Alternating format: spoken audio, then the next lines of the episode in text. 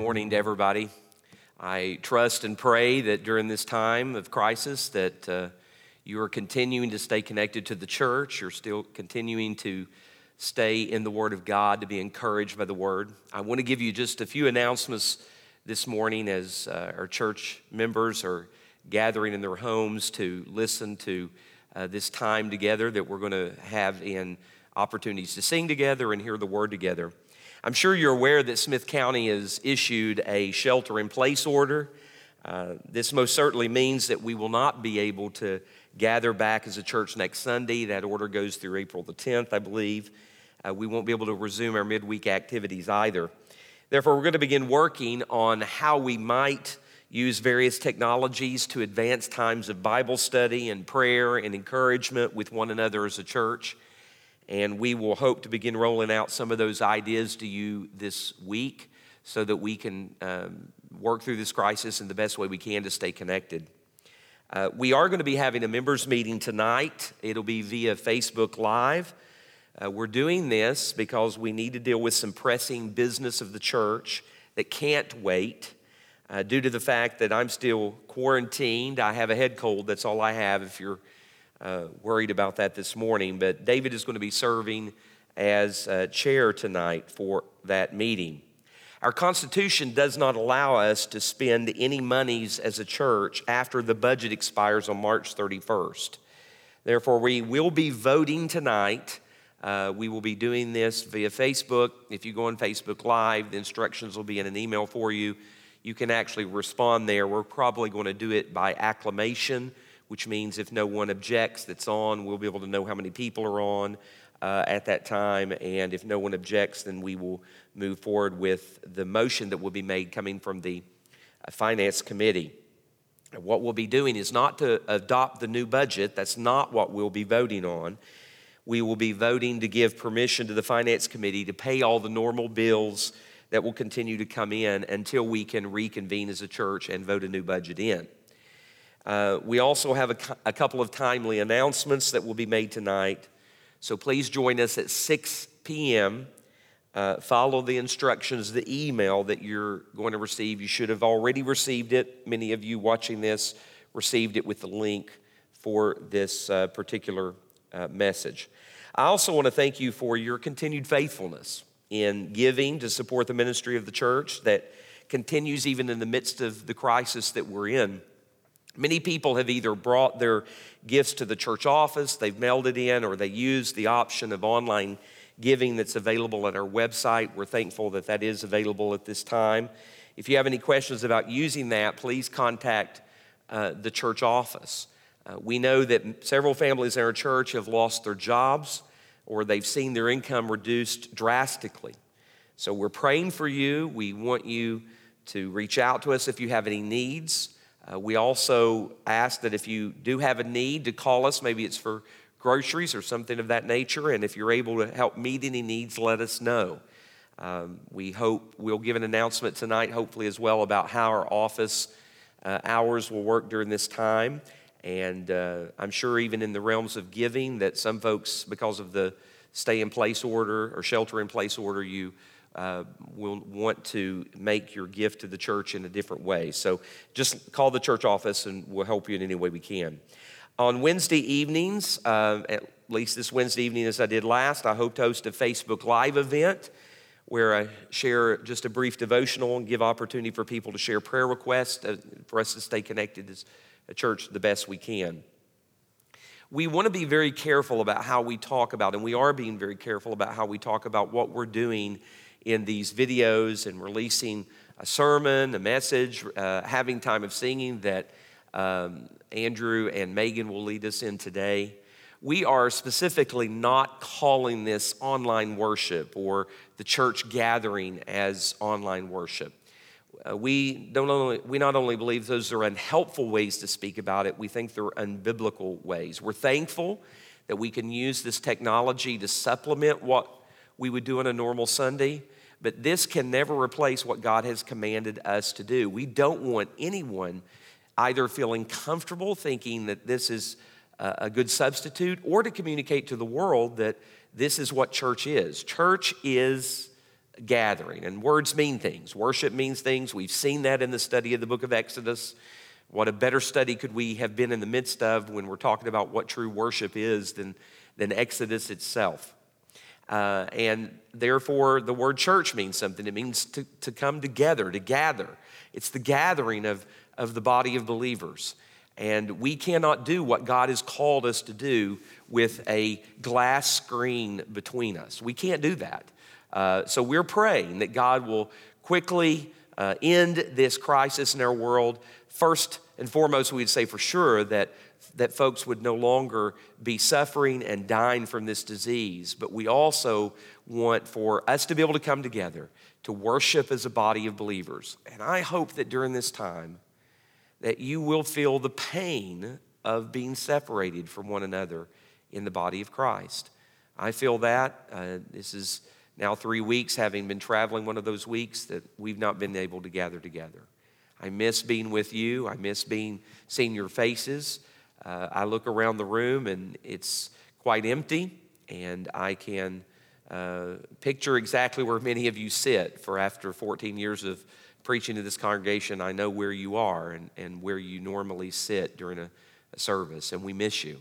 Um, I miss you. I hope we miss one another. And I hope that we will even take the time to reevaluate uh, how we think about church itself and what we're giving ourselves to in this world.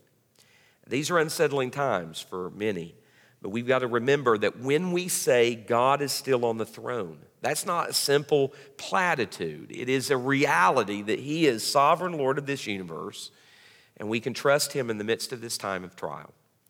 And so I want to pray with you right now, and then uh, there's going to be music uh, that will give you an opportunity to worship as a family because family worship is a a real biblical thing that we see in God's Word that we talk about. And so do that with your family right now. Worship together, sing together, uh, uplift one another's hearts and one's own heart in the realities that Christ is the rock of ages. Would you pray with me even now as, if, as your family gathers? Father, we come this morning humbled by the fact that you are sovereign and we are not. We're reminded in the midst of this crisis that, Lord, we think that we are in control of so much. We're really in control of nothing. And this reminds us how small that we are, how big that you are. Lord, let us not forget that during this crisis. Let us remember to pray for one another, encourage one another, not allow this time of forced isolation to cause us to be comfortable with any form of isolation from the body of Christ. Lord, if we've been living for the world, let us stop doing that and live for your kingdom. May we be reminded that we can hide ourselves in the rock of ages, Jesus Christ, who has died for us, who is our ever um, secure place to run, the fortresses we talked about last week that we can go to in the midst of any trial. Lord, even as we sing together now, we pray that Though we miss being together with God's family as a whole, we are thankful for these songs that have endured throughout the ages that allow us to even now sing our praises to you and that we can be reminded of all of the blessings that we have in Christ. And so, Lord, now we sing, though not together as a body, we sing as families, as friends, and we long for the day when we'll be back together to worship our Lord and Savior, Jesus Christ, in whose name we pray. Amen.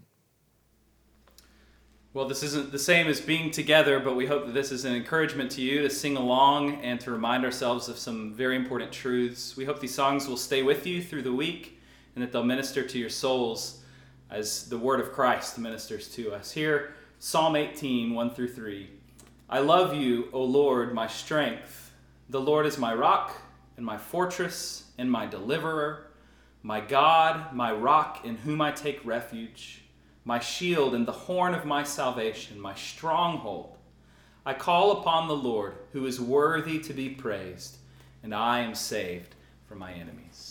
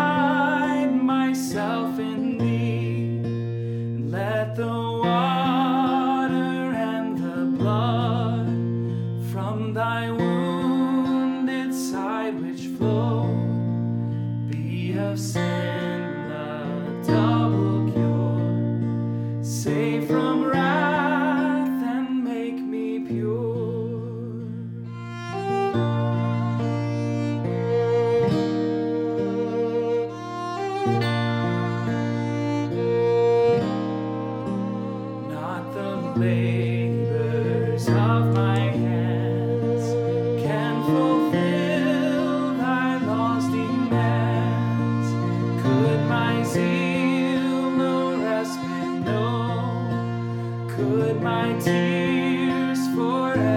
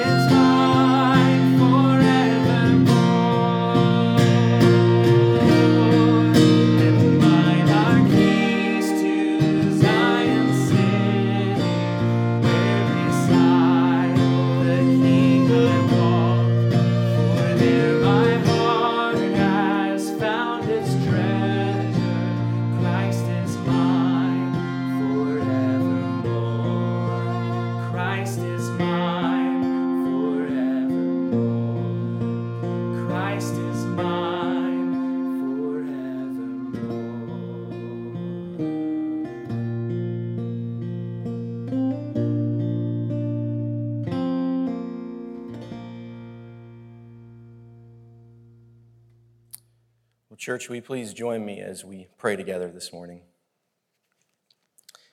Heavenly Father, we come to you this morning, living in a time of uncertainty in this world. But we rejoice in the fact that even though our circumstances may be uncertain, our hope in Christ is steadfast. God, we thank you that we have a hope that is beyond our temporal circumstances, a hope that is eternal.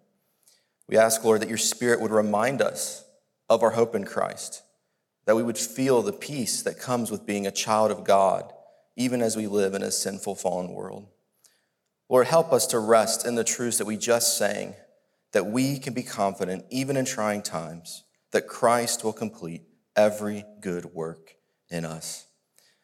Lord, we pray for our church members during this time of struggle, that you would calm every fear, that you would help us to cast our cares upon you, knowing that you care for us and that those who are anxious would submit everything to you in prayer, that those who are lonely would remember that you never leave us or forsake us, Lord. God, we pray this especially for those right now whose jobs have been impacted by the events surrounding this virus. God, that you would help us as believers to meet each other's needs, and that you would be pleased, Lord, to provide work and income for those who need it. Lord, we also pray that you would help us as your people to remain faithful in our giving financially to the church during this time. God, remind us that even when times are difficult, you do call us to generosity. God, remind us that our giving is what fuels the cause of gospel ministry in our church, and that our giving also helps those families who are in times of need. During these dark days, Lord, help us to rally amongst ourselves, supporting one another as we love one another as Christ loves us.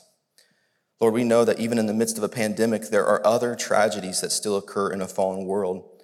And so we mourn this morning, along with Mobberly Baptist Church in Longview, as they mourn the sudden tragic death of their senior pastor, Glenn Stone. God, we pray for this church. Pray for your comfort to overshadow Glenn's family and that congregation in their loss and in their grief. And we pray, Lord, that the other pastors there would care well for their flock during this difficult time. God, as we think of our own church this morning, we want to pray for some of our own members who are enduring physical trials. Lord, we pray for Cindy Grimes, Robster Lewis, Tina Reed, Clyde Harper, and Rose Autry. God, we ask for each of these that you would comfort them with the hope of the gospel in their time of trial. We ask that you help them to focus on your glory and your purposes, even in their suffering, Lord. Lord, we also pray this morning for Ben and Natalie Colby, missionaries whom we support. We pray for them as they serve in Nairobi, and especially for Natalie, Lord, as she serves as a medical coordinator there, and this virus is impacting that area as well. We pray for them, Lord, that you would help them to be physically safe and help others to be safe, but be with them as well as they use this time to spiritually share the hope of the gospel with those they minister to. And Lord, this morning we rejoice as a church in the union of Sam and Emily Saunders. We're so thankful, God, that you've united them in covenant marriage this past Friday. And God, we pray for Sam and Emily. We pray for their marriage, that it would be a wonderful picture of the relationship that Christ has with his church, and that you would bless and make their marriage fruitful. Lord, be with us this morning as we continue worshiping you. God, prepare our hearts to receive the truth of your word. We pray all these things in Christ's name. Amen.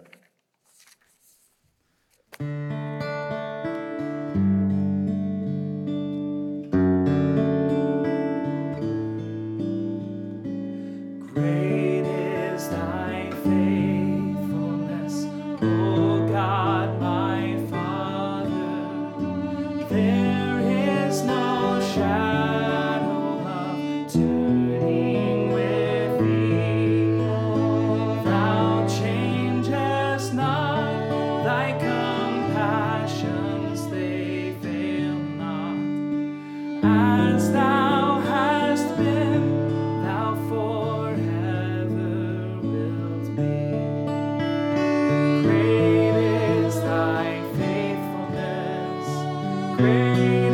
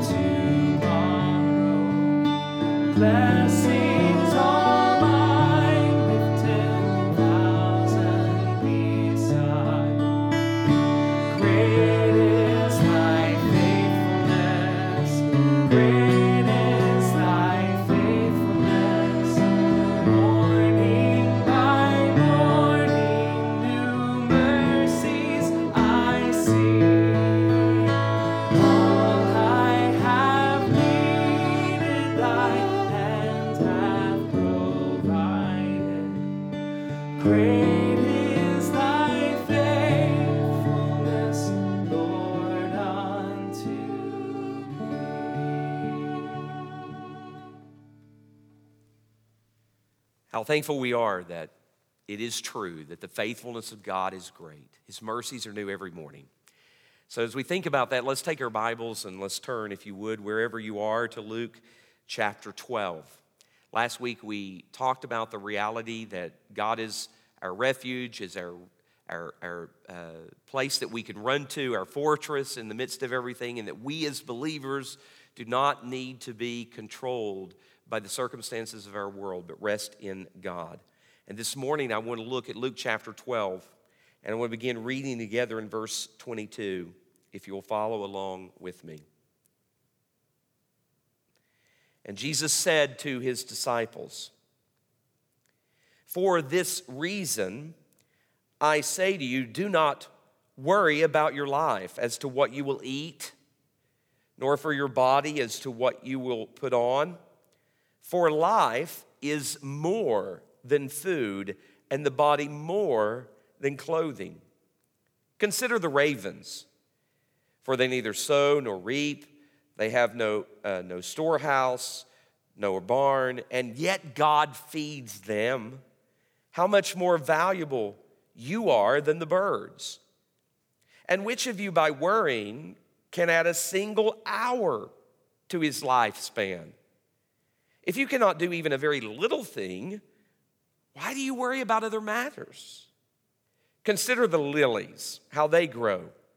They neither toil nor spin. But I tell you, not even Solomon in all of his glory clothed himself like one of these.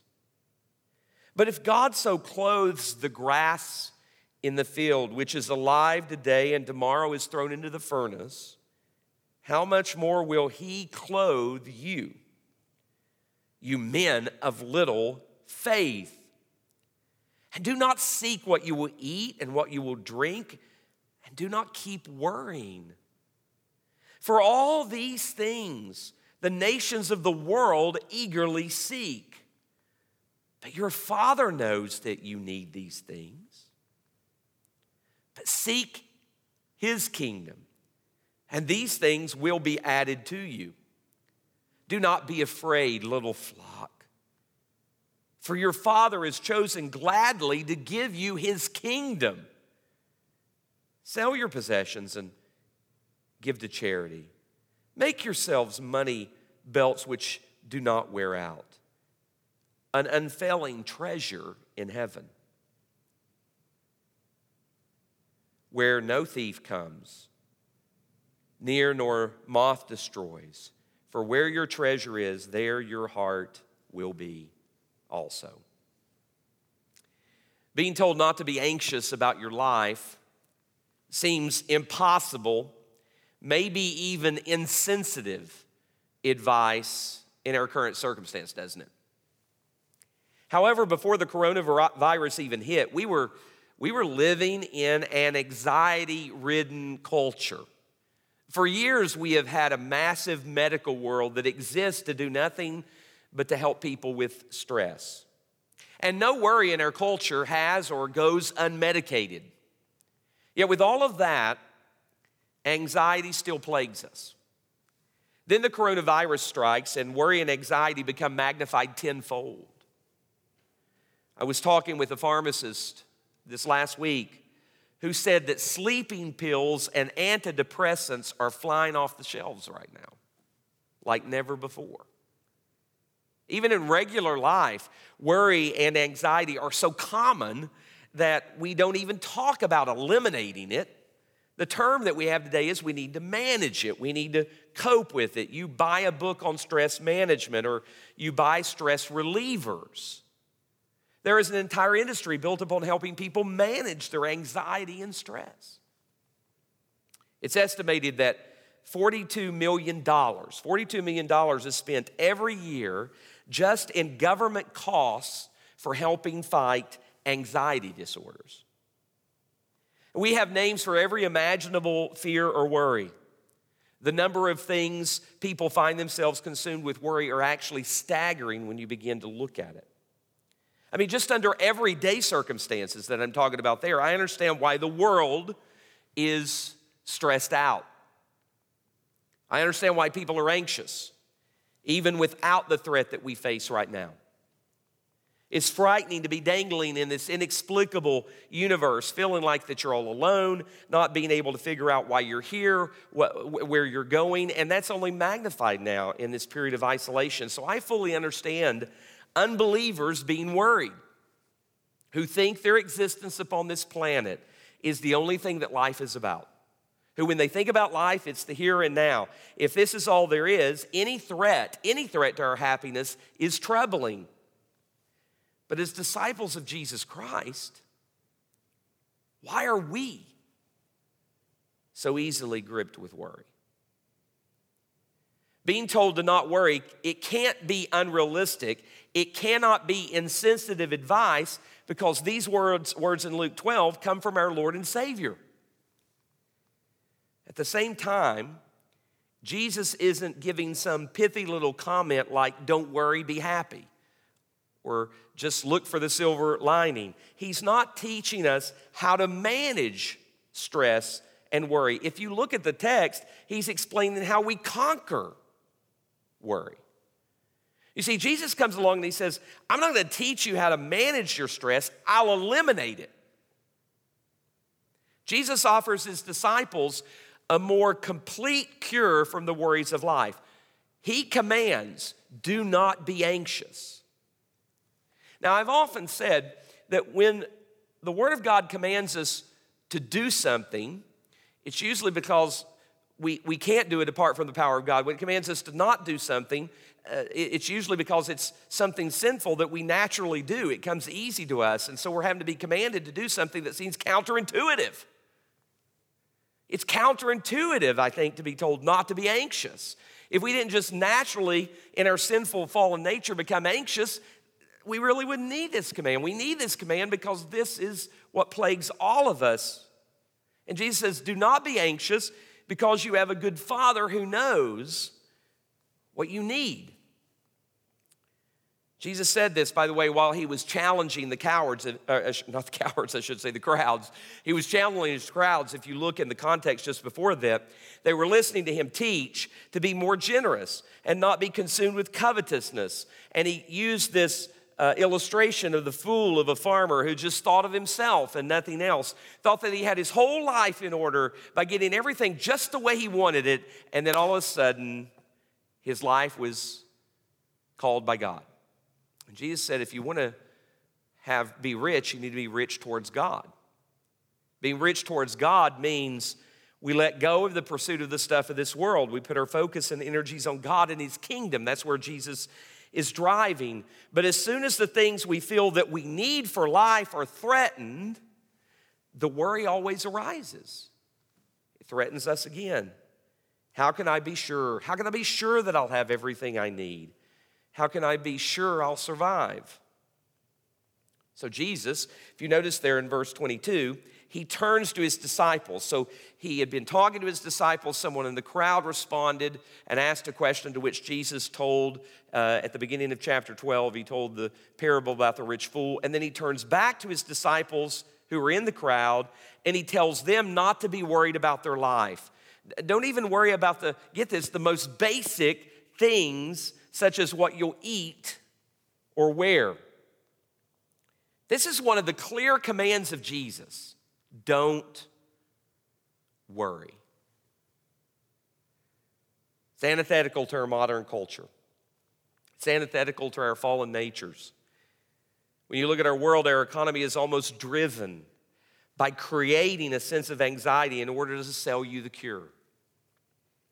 I would say that news itself, they're selling you something so that you'll continue to watch and you'll continue to believe that they have the answer for you, even if you just believe the answer is the latest piece of information. The modern culture often addresses worries we didn't even know we had, and, and then it tells us what they are so that we can be worried about something we didn't even know we should be worried about. And here we have Jesus in Luke 12 saying there are more important things in life than worrying about the next meal, that that doesn't even define life. I thought if we didn't eat, we couldn't live. Your life and your body are for God and for the glory of His kingdom. If that's what God has given you a body and life for is to live for His kingdom, do you think that He'll not take care of you so that you can continue, as long as He chooses to give you life upon this earth, to be able to live for His kingdom?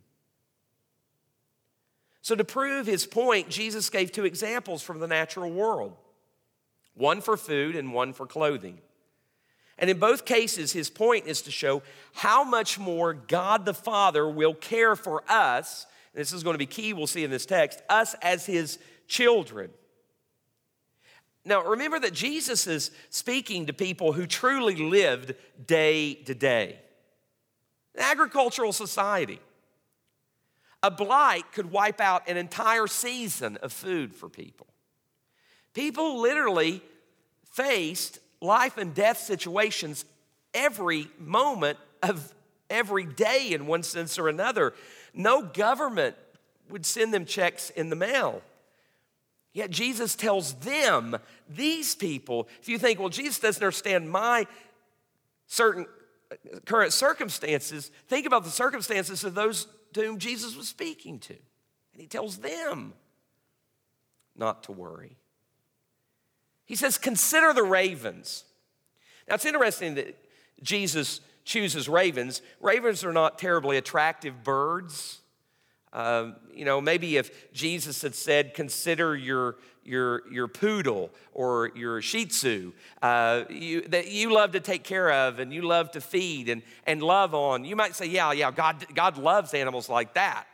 But here he chooses a bird that's not terribly attractive, and under Old Testament law, they were ceremonially unclean. Nevertheless, God provides what they need. They get what they need without sowing, reaping, or storing. They get what they need because this is the way God cares for them and feeds them. The point is not that we should be like the ravens in this way that we don't work. That's not what Jesus' is point. He's simply making a what is called a how much more argument to say that if God cares for the ravens who have no ability to care for themselves, how much more will he take care of his own children? If he provides for birds that live claw to beak, so to speak, he will certainly provide for you and me who are created in his very image and have been saved to live for his glory. And when Jesus says, what he says here is, he says, all of this clamoring for life is so unnecessary and it's absurd for us to be anxious about things God has promised to provide. Look down there, if you would, in the text he says in verse 25, and which of you, so he's saying, let me ask you a question, which of you by worrying can add a single hour to his lifespan? He's saying it's unnecessary and absurd for you to be anxious about these things. Worry gains you absolutely nothing.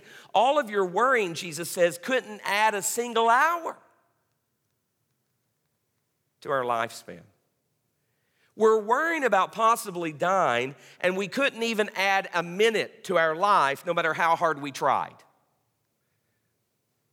In fact, my experience with ministering to people who are consumed with anxiety is that it doesn't add to people's lives, it actually subtracts from it. steals our time, our thoughts are consumed with our troubles rather than praying about them or doing things God has called us to do. We waste time worrying about them. We watch the stock market go up or down and feel better or worse based upon those type of things. Worry steals our rest. We lie awake at night anxious about tomorrow. How many of you have lied awake at night worrying Worry actually even steals our obedience to God because it tempts us to all kinds of other sins. It tempts us to be irritable, it tempts us to addiction. Maybe some of you are even have or thinking about turning back to addictions to help you cope. Those things do not solve life, they only destroy it. It drives us to laziness. where we just sit around feeling immobilized and, and helpless, and so we just do nothing. What's the point? Instead of realizing we need to be about the work of God's kingdom. Worry stills our hope as we fear the worst about the future instead of realizing that our future is absolutely secure in Christ. You know, no wonder Jesus tells us that we need to eliminate worry, not manage it.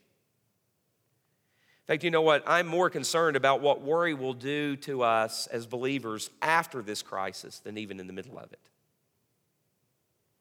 People, after we come out of this, who will try to make sure that they never face another issue like this again, uh, will live in perpetual fear, will overwork to and, and not use the resources God's given them for His kingdom and they'll overwork to store it more in the barn. So if you're tempted to do that after the crisis, I encourage you to go back and read the, near the beginning of Luke chapter 12 in verses 15 and following that reminds us of the rich fool who thought he could fix life by storing up enough. Jesus' second illustration, if you'll look in the text, and let's just hear Jesus' words again before we do that in verse 26. If you cannot do this very little thing, this very little thing of adding an hour to your life, why do you worry about other matters? So he's contrasting here what God does do and what you can't do. Do you see that in the text? What God does do, what you can't do. And he goes on to another thing that God does in verse 27. Consider the lilies, how they grow. They neither toil nor spin. You, you, can imagine Jesus standing in a field of wildflowers and calling their attention to their great beauty and said, Look at this. Flowers don't do any work at all. Ravens do some. They at least need to go and pick up the food that God provides. But lilies, they don't grow, they don't toil, they, or I should say, they don't toil, they just grow. They don't spin fabric to make clothes, they just wear what God gave them. Yet, even King Solomon's wardrobe, Jesus says, can't compare to what God has done and what God does. Even the smallest flower surpasses Solomon's splendor. God didn't just make the world functional, He made it gorgeous. Furthermore, flowers live much shorter lives than we do, he says here. It's true that our life is like a vapor, but the life of a flower is literally here today and gone tomorrow. Wildflowers, in particular, are not known for their longevity. On my drive this morning to the church, I saw one of my, one of my favorite things, times of the year. And since I love football, and football ends in February. There's not much between February and September to give me pleasure. But actually, this does. When I drive along and I see bluebonnets, I love bluebonnets. I'm, I'm hoping they lift whatever ban there is to be able to get out in time to, to drive and see all of the bluebonnets because they're beautiful, they're gorgeous. But one of the things, sad things about bluebonnets is they're not here long. They pass so quickly. Their beauty is there and then it's gone almost as quickly as it came. Do you get what Jesus is saying? Flowers have a trans, transitory existence. So why take the trouble to make them so beautiful? Why waste so much time on their adornment, yet God has lavished flowers of the field with he, he's given them ravishing beauty. And if he will do that for temporary flowers, what will he do for those he has made in his own image and he has saved through the gift of his son? What will he do for the children he loves that he is destined to live forever? God will take care of us. This is not about laziness. God's commanded us to work. Right now, many of us can't. Many of us wish we could, and we are out of work.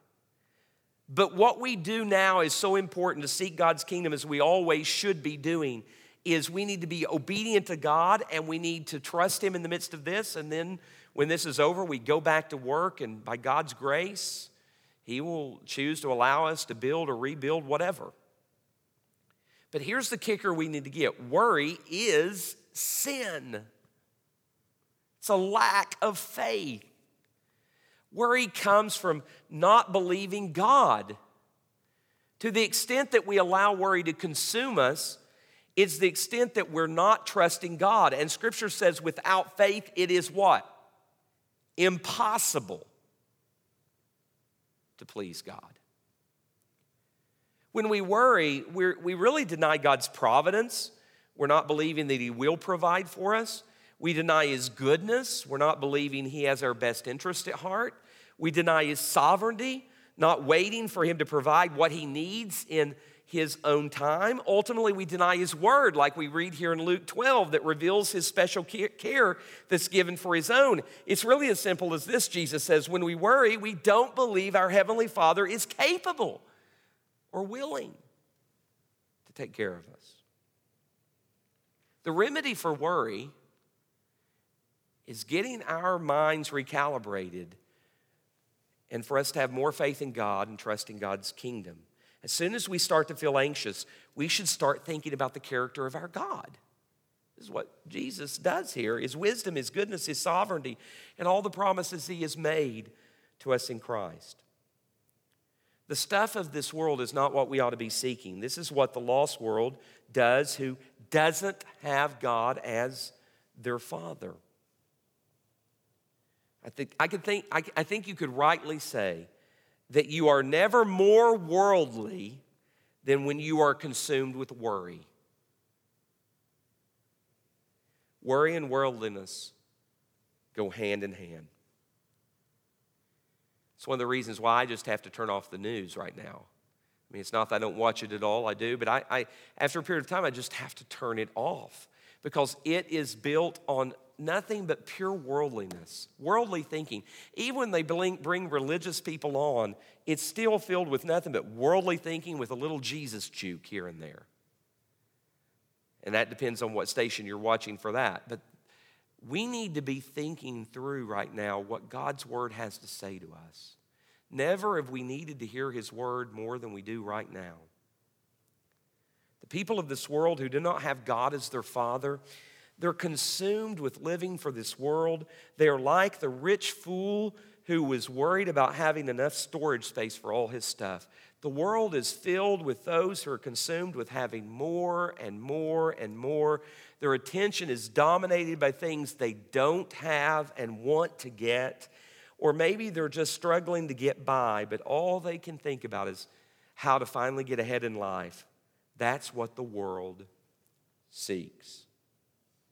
And Jesus makes it clear in verse 30 for all these things the nations of the world eagerly seek. This is not how believers live.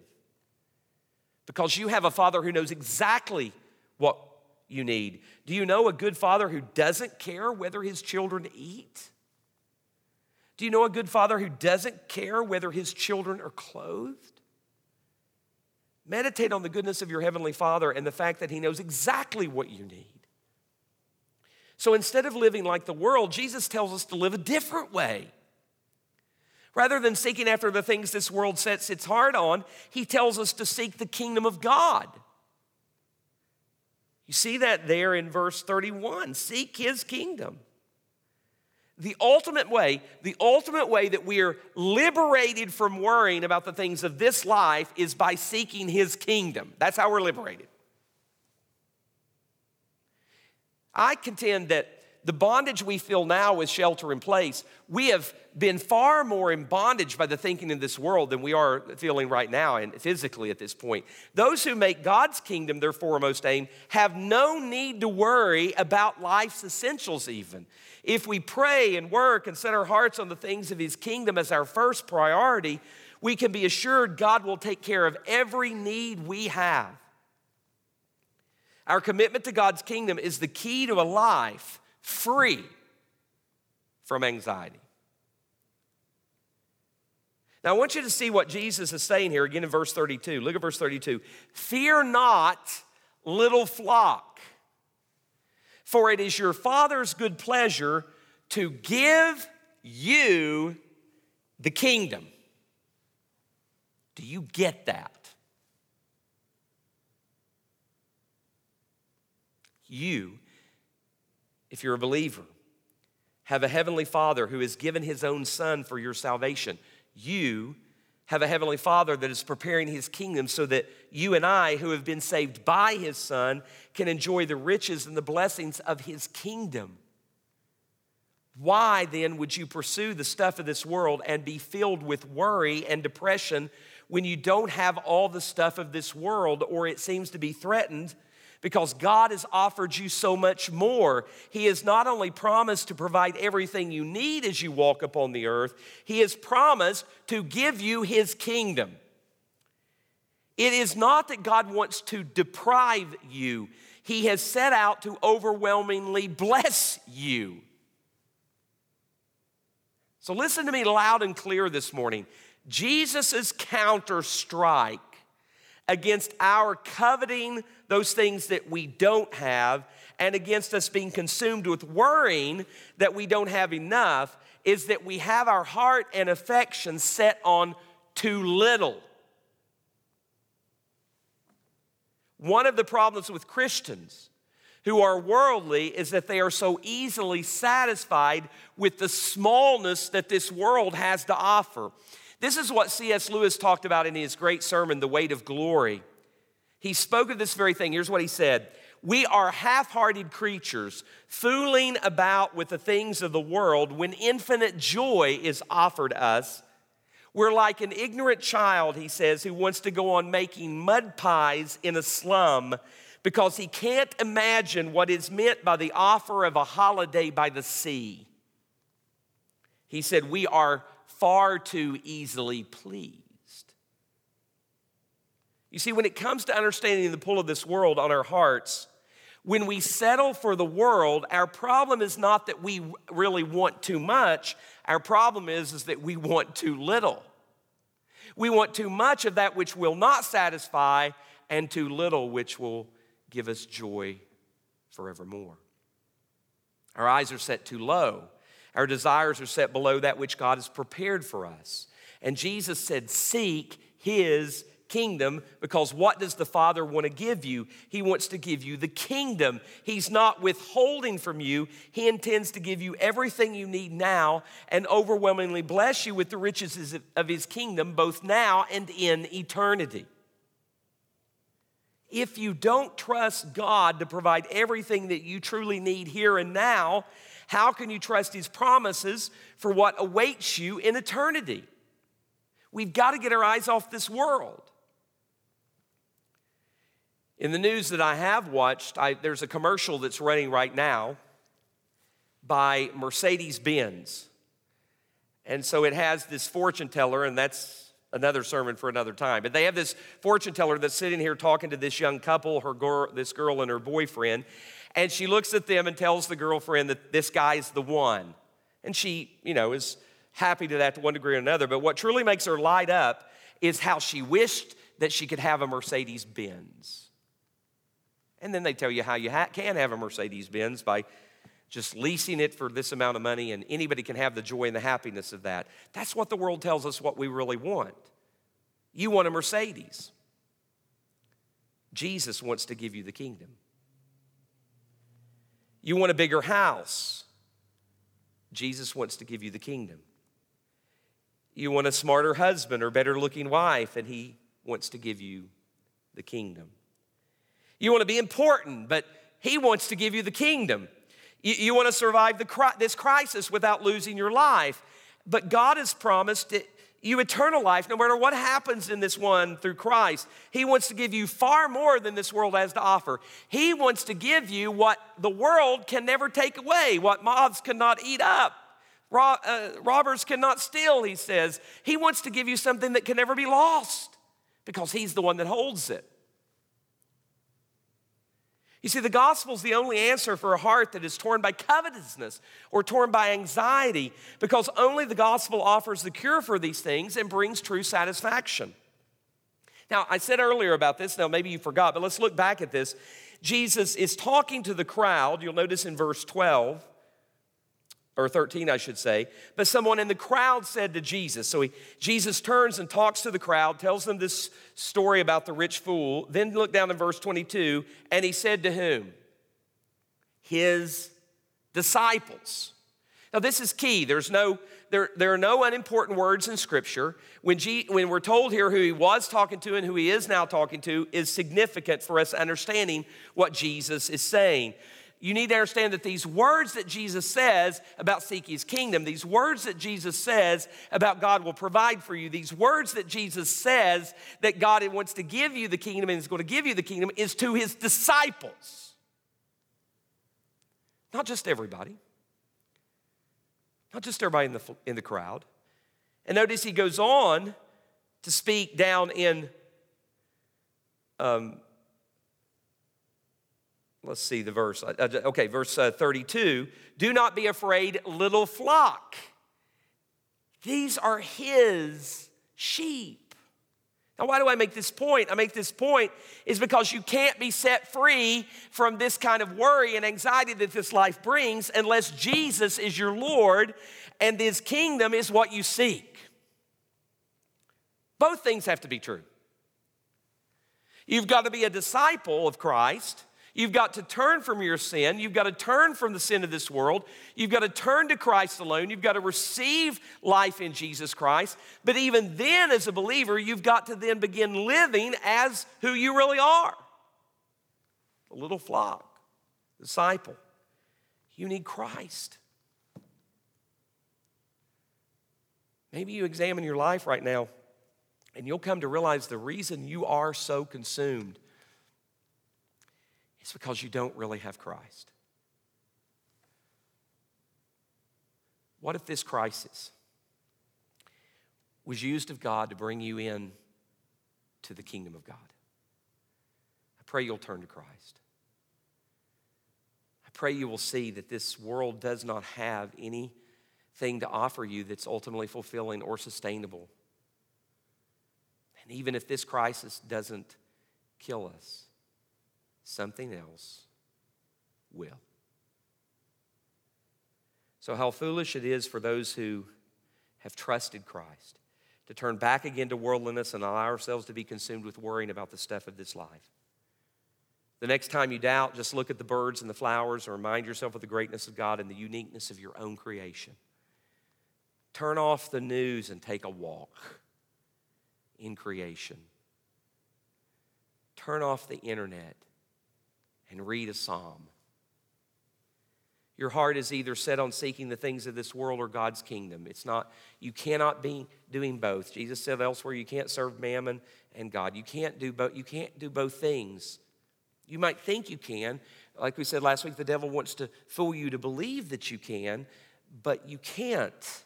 So Jesus calls his disciples both to divest and invest if you want to reject a life consumed with worry and exhibit a heart that's set on seeking God's kingdom, then you cannot be controlled by the stuff of this life. Rather than being controlled by the stuff of this world, the Christian life is a continuous transfer of funds in which we divest from the world in order to invest in the kingdom of God. And that's how he concludes all of this here. And Jesus wasn't talking to millionaires and billionaires, he was talking to regular folk like you and me even his disciples who had left everything to follow Christ. You see, your heart is either set on seeking the things of this world or God's kingdom. So Jesus calls his disciples to divest and invest.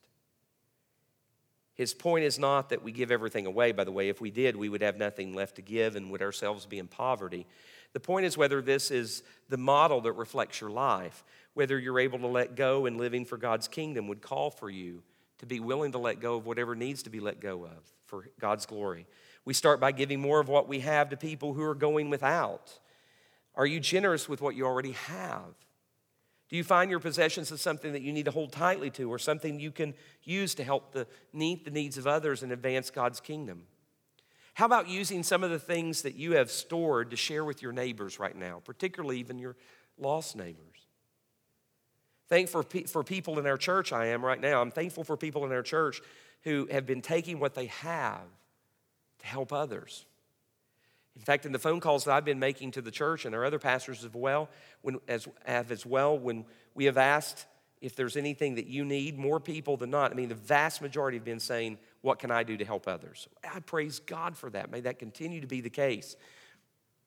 But may we not be humanitarians merely, may we be kingdomarians, if you will, those who are living for God's kingdom doing these things. It's a perfect time for us to demonstrate to a lost world where our hope really lies. God's kingdom is the safest investment we can ever make. Earthly riches are so uncertain. Surely we know that by now. Money bags grow old, treasure fails, robbers steal, moths destroy. Or to put it in more contemporary terms, our earthly investments are subject to depreciation, loss, theft, liquidation. You can spend a lifetime getting everything buttoned up financially and a virus wipe it out all overnight. All overnight. But whatever we invest in the kingdom of God is safe forever.